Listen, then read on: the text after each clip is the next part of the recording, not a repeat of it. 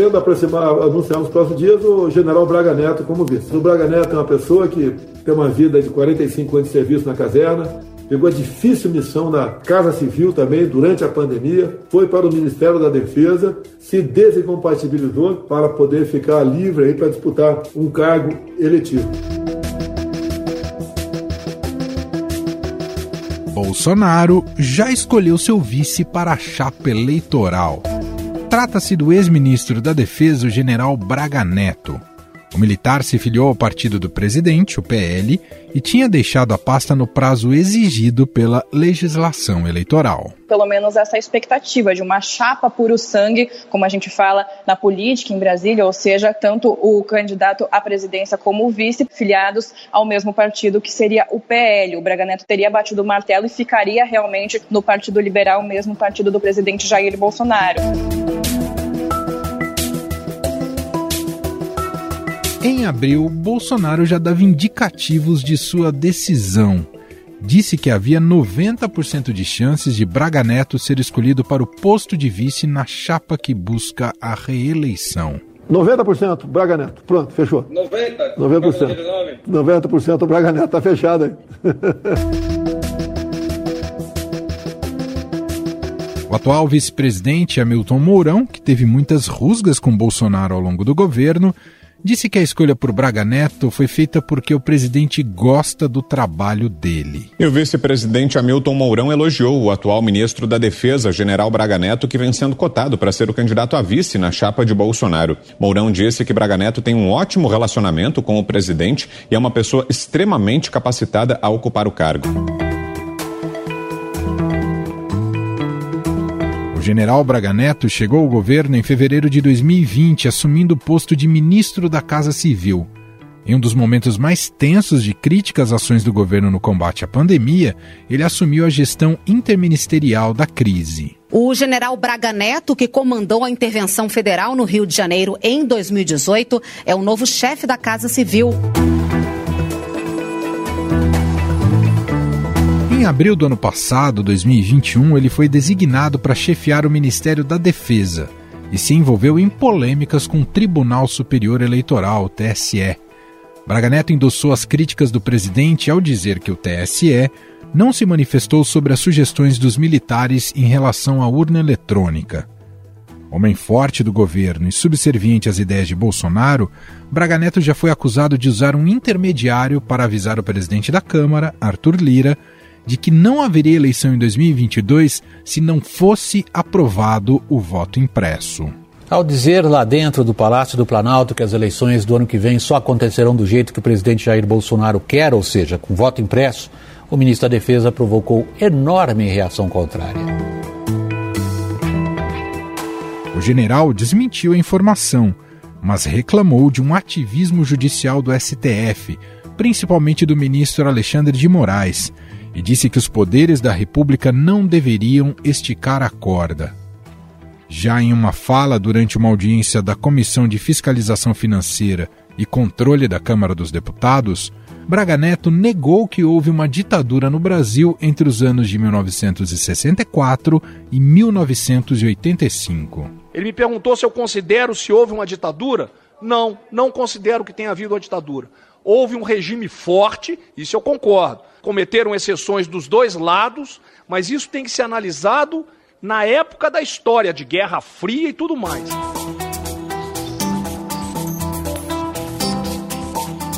No entanto, a sua escolha para vice na chapa de Bolsonaro não agradou boa parte do Centrão, que entende que o nome deveria ser de alguém que pudesse trazer votos ao presidente. Parte de seus aliados defendia o nome da deputada Tereza Cristina, que foi ministra da Agricultura durante sua gestão. Esse é o maior desafio que nós temos no Brasil, é conscientizar, educar o pequeno produtor para que ele não seja contaminado. Você pode ter certeza que no seu prato, no meu prato, dos meus filhos, do meu neto, não existe resíduo a mais do que pode ser colocado.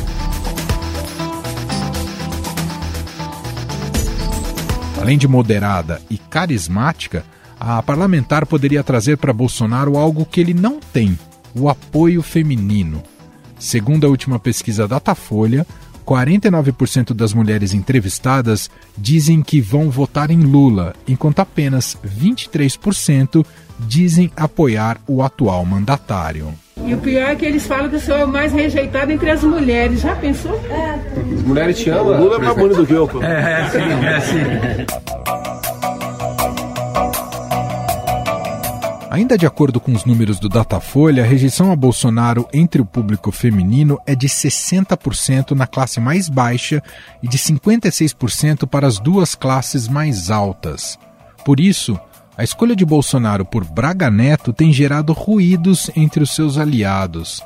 Eles consideram que o militar também não dialoga com públicos onde o atual presidente perde para Lula com significativa desvantagem, como entre os negros, onde o petista tem 57% dos votos contra apenas 23% do chefe do executivo, e os pardos, 49% a 27%. O equilíbrio é maior entre os eleitores brancos, com 40% declarando voto em Lula e 32% em Bolsonaro. A direita, segundo a pesquisa da Datafolha, está avançando entre homens com faixa etária acima de 60 anos de idade e de cor branca. E a preocupação faz sentido, já que, pela última pesquisa da Datafolha, 70% dos entrevistados afirmam que já estão totalmente decididos sobre o seu voto em outubro. Com isso, resta uma pequena margem de eleitores a ser conquistada. Aliás, nós vamos falar sobre isso em profundidade com o nosso entrevistado de hoje, que você vai ouvir logo mais.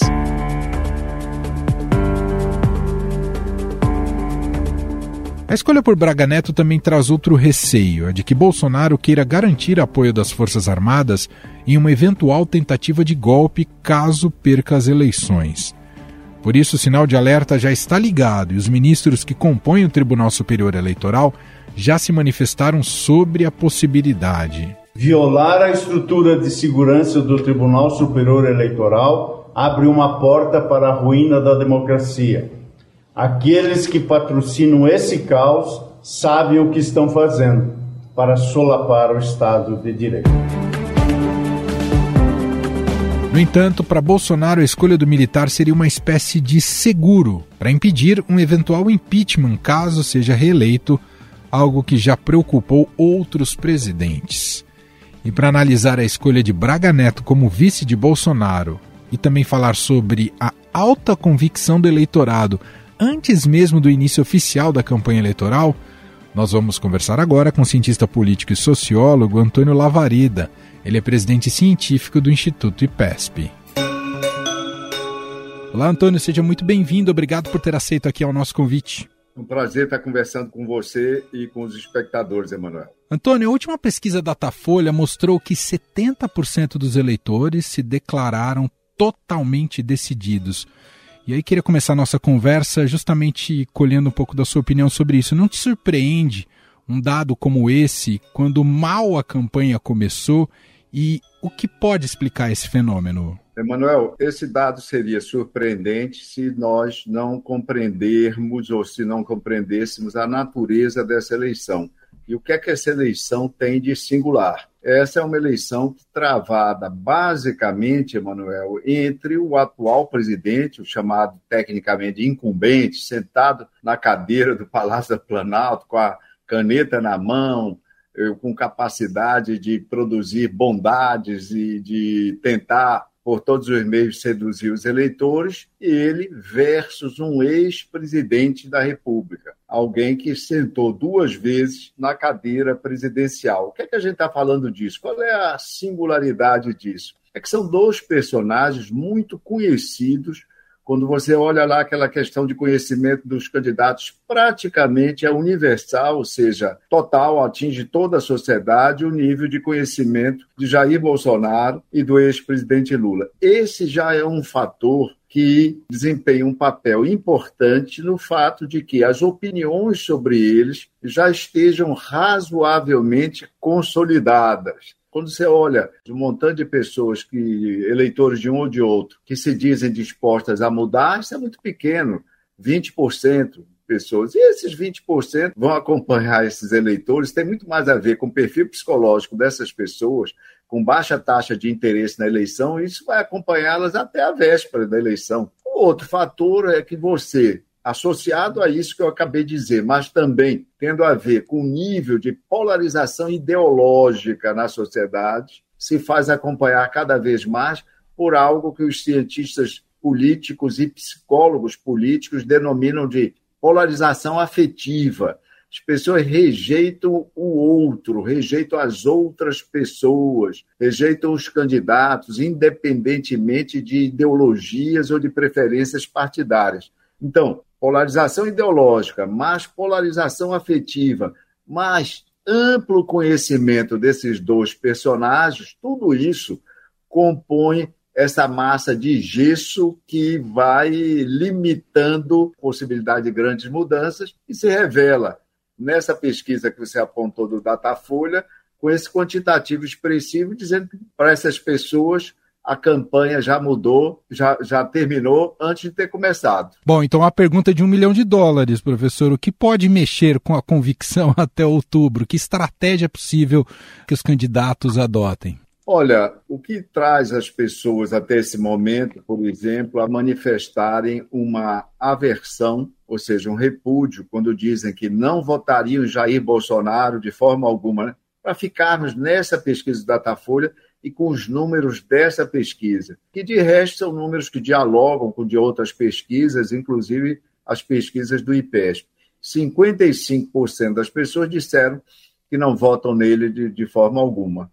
35% disseram que não votam no ex-presidente Lula de forma alguma. Não por acaso, Emanuel, esse intervalo, 55, 35, 20 pontos percentuais, é muito parecido com aqueles percentuais que se desenham no segundo turno da eleição, nos cenários de segundo turno da eleição. O que traz as pessoas a esse nível de repúdio, de aversão em relação do presidente Jair Bolsonaro? 55% no total, 49% entre os homens e uma marca inusual de 61% entre as mulheres. Isso não ocorreu hoje. Isso pode mudar? Pode mudar efetivamente. O presidente e sua equipe trabalham firmemente nessa direção. Há que se reconhecer que são incansáveis. A cada dia nós tomamos conhecimento de novas estratégias ou estratagemas que eles estão tentando pôr em uso para reverter esse processo. Mas isso já vem de algum tempo. Lembremos o seguinte: há mais de um ano, a avaliação negativa da atuação do governo com relação à Covid, que foi a maior tragédia do século que afligiu o Brasil e de resto do mundo, a avaliação negativa situa acima de 50%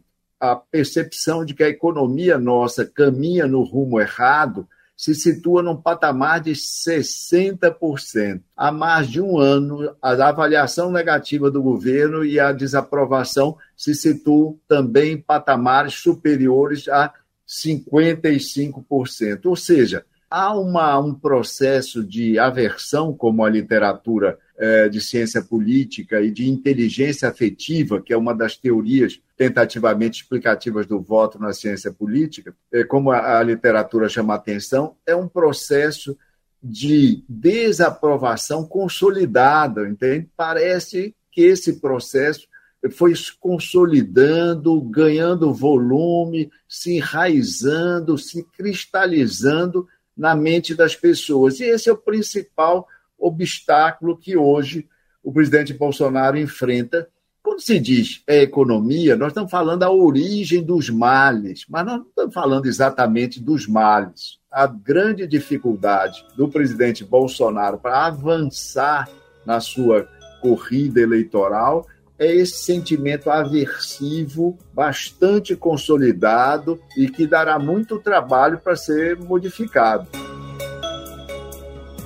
Esse gancho é interessante, professor. Discutimos muito em 2018 a figura do outsider, né, como alguém que teria uma chance expressiva na, naquela eleição. Porque nessa eleição não houve viabilidade para esse nome novo, para esse, esse ah, Isso é interessante, Manuel. As eleições são sempre analisadas, ou frequentemente analisadas, do ponto de vista das pesquisas de opinião, das pesquisas eleitorais. Mas antes mesmo de se analisar uma pesquisa ou uma série de pesquisas, nós devemos, o, o, nosso espectador deve pensar no seguinte: qual é a categoria de eleição de que a gente está falando? Essa eleição 2022 é da mesma categoria, é parecida com a eleição de 2018, com eleições anteriores, etc. e tal? Não, não é parecida, é uma eleição diferente. A eleição de 2018 foi o que a literatura de ciência política chama uma eleição crítica, realizada em meio a uma profunda crise econômica, com polarização ideológica, tal como se dá hoje, mas acrescida pelos efeitos da Operação Lava Jato, com mais um impeachment no seu bojo e com mais, por conta de uma operação ficou com a marca da suspeição, um episódio que levou uma profunda desaprovação do presidente que havia substituído a presidente anterior. Conjunto de fatores que levaram a uma postura largamente antissistema da população. É verdade que Lula, naquela eleição e nas pesquisas do mesmo Datafolha, chegava ali a agosto, julho, junho, Uhum. a essa altura onde estamos hoje, com 30% é, de preferência. Mas é uma. Mas veja-se agora, agora ele chega acima de 40% em quatro quintos das pesquisas divulgadas. Aquele sentimento antissistema predominante abriu a janela para a chegada do outsider. O outsider na presidência da República e em vários estados, governadores também outsiders. Sim e em alguns deles senadores outsiders. 2022 é totalmente diferente. Veio a pandemia, o outsider se tornou presidente não existe, por definição, presidente, que, embora chegando outsider, se mantém outsider o resto da vida, ele tem a responsabilidade e as vantagens do tal uso da caneta e do cargo, o uso da incumbência, é chamado de vantagem do incumbente, mas também tem o ônus do incumbente. O ônus do incumbente é ser o principal responsável por tudo ou quase tudo que ocorre em termos de decisões de políticas públicas no país. Então, é uma eleição normal o presidente deixou de lado um partideco que tinha em 2018 e optou por um grande partido. Grande partido, atrás dele, uma grande coligação, três partidos.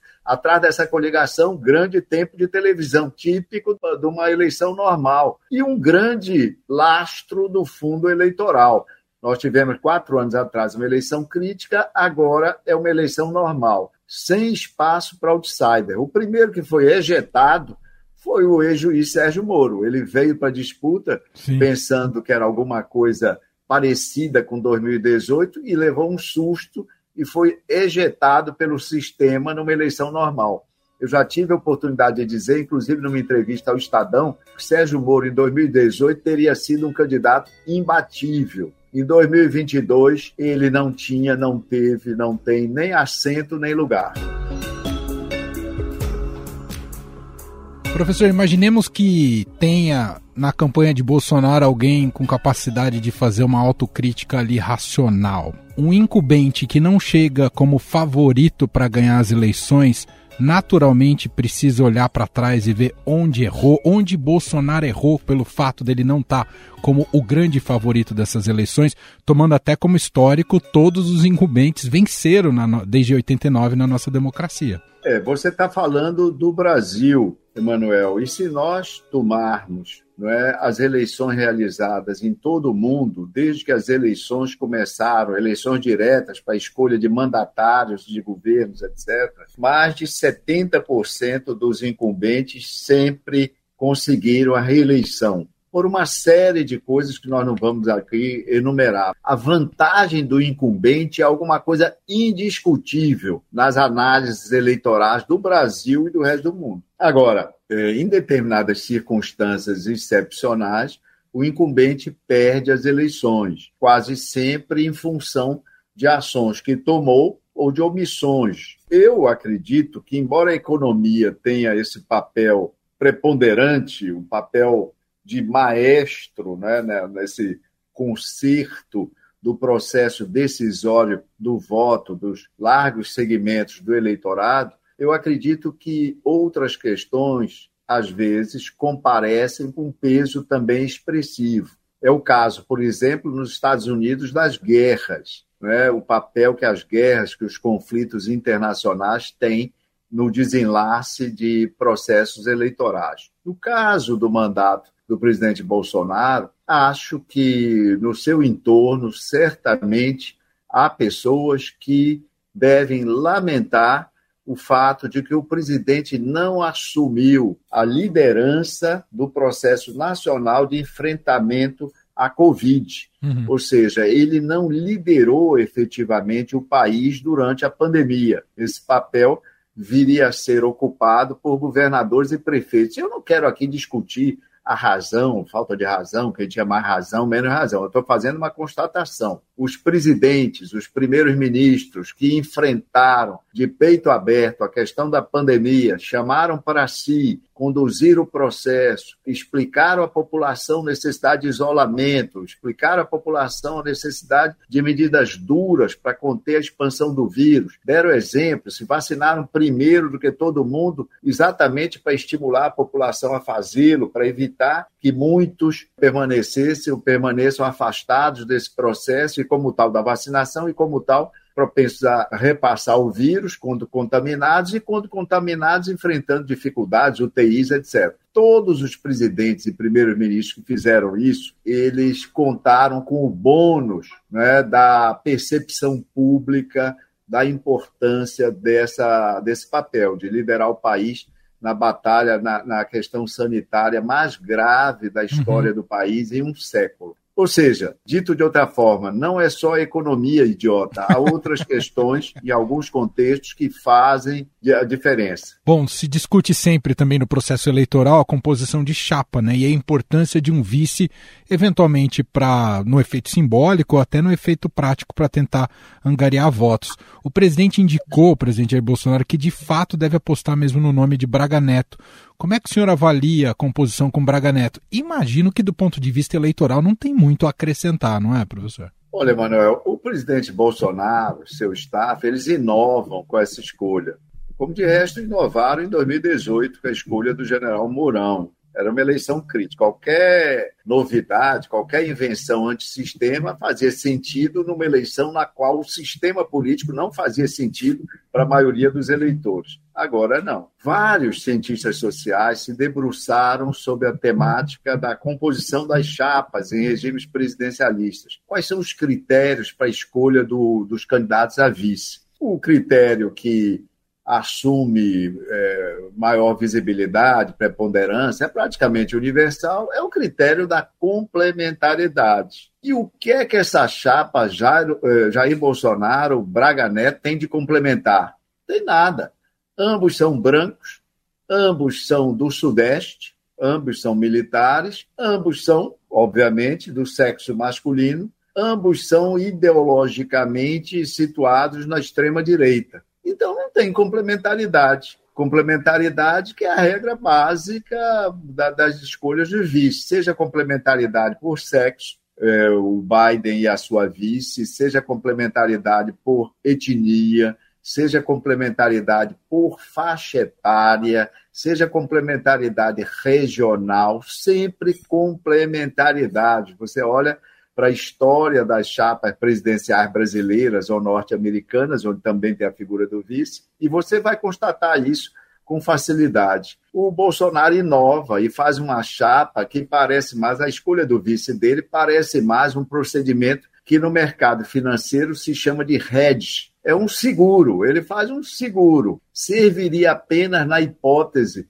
de que os seus aliados do Centrão, uma vez Jair Bolsonaro reeleito, um belo dia eh, desejassem pensar em defenestrar o presidente através do impeachment. Então, é um seguro, é um hedge. A cadeira de vice rediada eh, por essa lógica peculiar, diferenciada, utilizada aí nessa composição. Muito bem. Nós ouvimos por aqui o cientista político e sociólogo Antônio Lavareda, ajudando a gente a entender um pouco mais desse cenário eleitoral que se apresenta para este ano de 2022. Muito obrigado, viu, professor, pela entrevista. Obrigado a você, Manuel. Abraço. Estadão Notícias.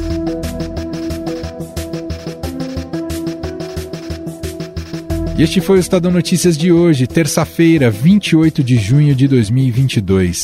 A apresentação foi minha, Emanuel Bonfim.